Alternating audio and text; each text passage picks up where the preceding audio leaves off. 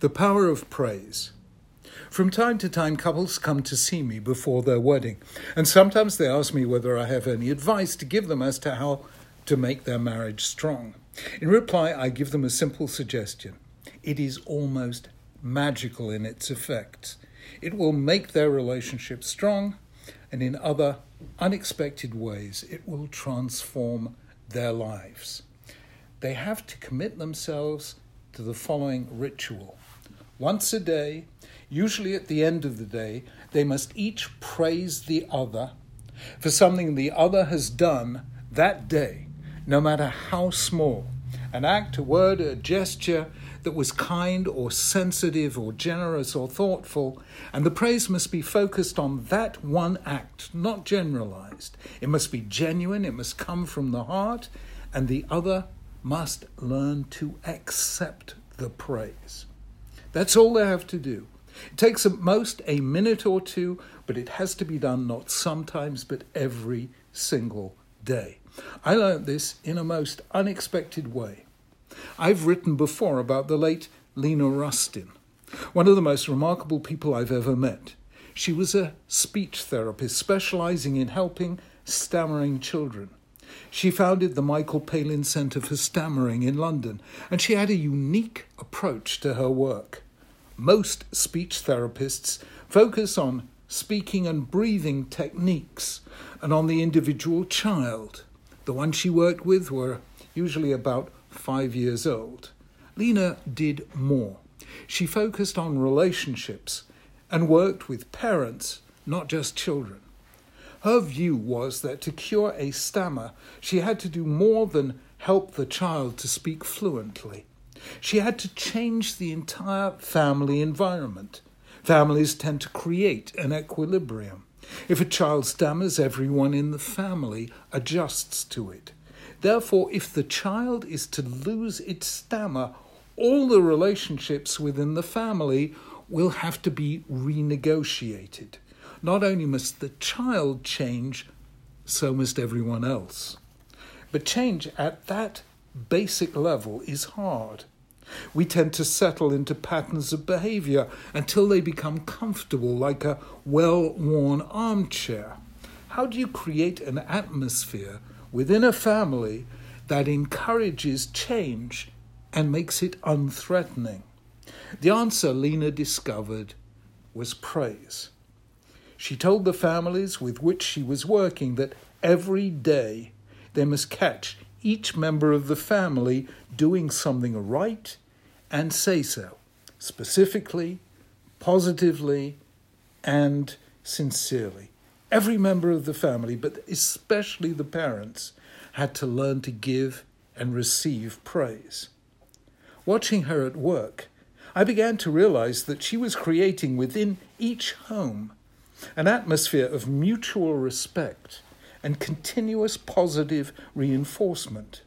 She believed that this would generate self confidence, not just for the stammering child, but for all the members of the family.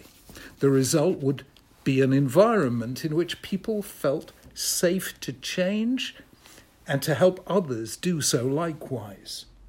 I filmed Lena's work for a documentary I made for BBC television on the state of the family in Britain. I also interviewed some of the parents whose children she had worked with. When I asked them whether Lena had helped their child, not only did each of them say yes, but they went on to say that she had helped save their marriage. Now, this was extraordinary. She wasn't a marriage guidance counselor, she was a speech therapist. Yet, so powerful was this one simple ritual that it had massive beneficial side effects, one of which was to transform the relationship between husbands and wives. I mention this for two reasons, one obvious and the other less so. The obvious reason is that the sages were puzzled about the major theme of Tazria Metzora, the skin disease known as Tzaraat. Why, they wondered, should the Torah focus at such length on such a condition? After all, the Torah isn't a book of medicine, it's a book of law and morality and spirituality. And the answer the rabbis gave was that tzarat was a punishment for lashon hara, evil speech, hateful, derogatory speaking about people. They cited the case of Miriam, who spoke negatively about our brother Moses and was struck by tzarat for seven days. They also pointed out an incident when at the burning bush Moses spoke negatively about the Israelites and his hand was briefly affected by tzarat. The sages spoke dramatically about how serious Lashon Hara is, bad speech. They said more about it than any other offense, I mean, more gravely about it than any other offense. They said that evil speech is as bad as committing all three cardinal sins idolatry, incest, and murder. They said it kills three people the one who says it, the one he says it about, and the one who listens to it. And in connection with Tazria Metzora, they said that the punishment fitted the sin. One who speaks Lashon Hara creates dissension within the camp, therefore, his punishment is to be temporarily banished from the camp. So far, so clear. Don't gossip, don't slander, don't speak badly about people, Judaism has a rigorous and detailed ethic of speech because it believes, as the book of Proverbs says, that life and death are in the power of the tongue. Judaism is a religion of the ear more than the eye, of words rather than images. God created the natural world with words, and we create or damage the social world with words. We don't say sticks and stones may break my bones, but words will never harm me. To the contrary, words can cause emotional injuries that are just as painful as physical ones, perhaps even more so. So, Lena Rustin's rule of praise is the opposite of Lashon Hara. It is Lashon Hatov, it is good, positive, encouraging speech. And according to Maimonides, speaking in praise of people is part of the command of loving your neighbor as yourself. So thus far, straightforward.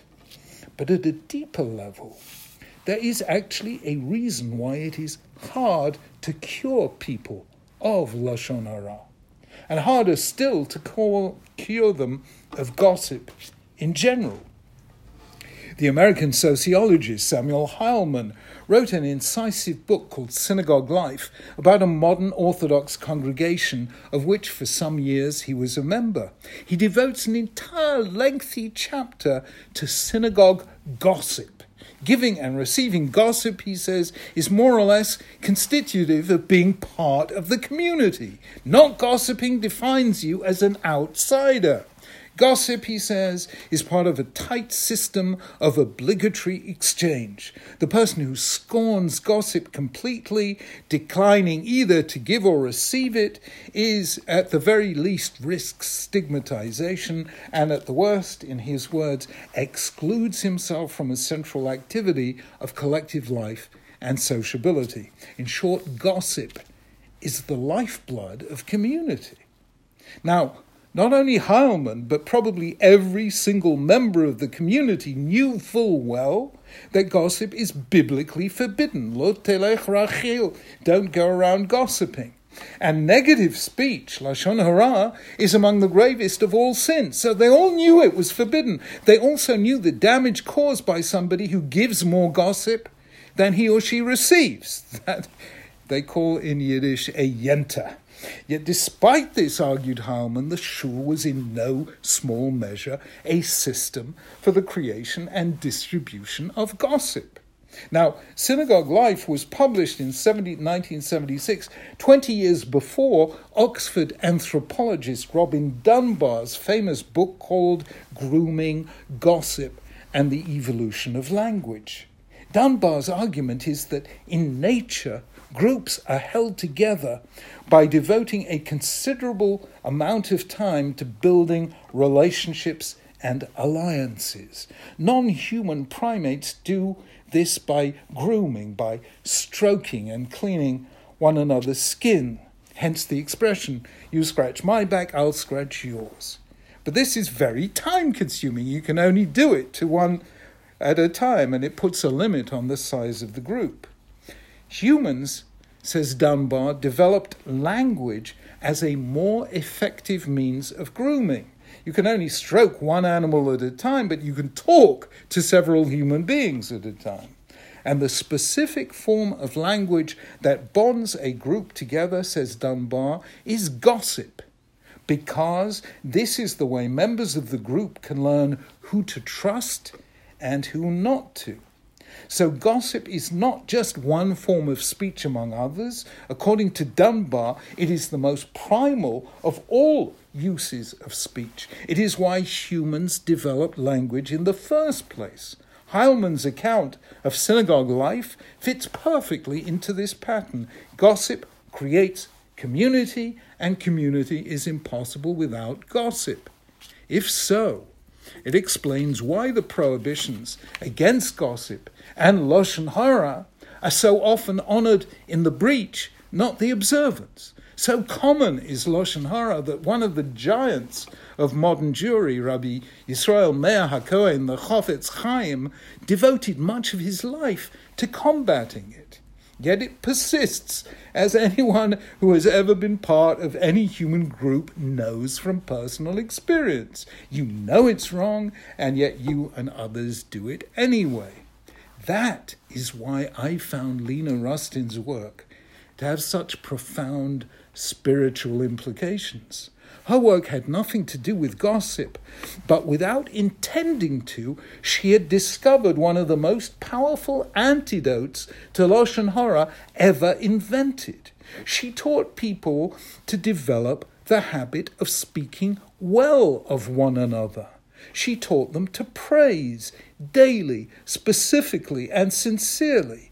Anyone who uses Lena's technique for a prolonged period will be cured of Lashon Hara. It is the most effective antidote I know. And what is more, her technique transforms relationships and it saves marriages. It heals what Lashon Hara harms. Evil speech destroys relationships, good speech mends them. This works not only in marriages and families, but also in communities, organizations, and businesses. So, in any relationship that matters to you, deliver praise daily. Seeing and praising the good in people makes them better people, it makes you a better person, and it strengthens the bond between you. This really is a life changing idea. Shabbat Shalom.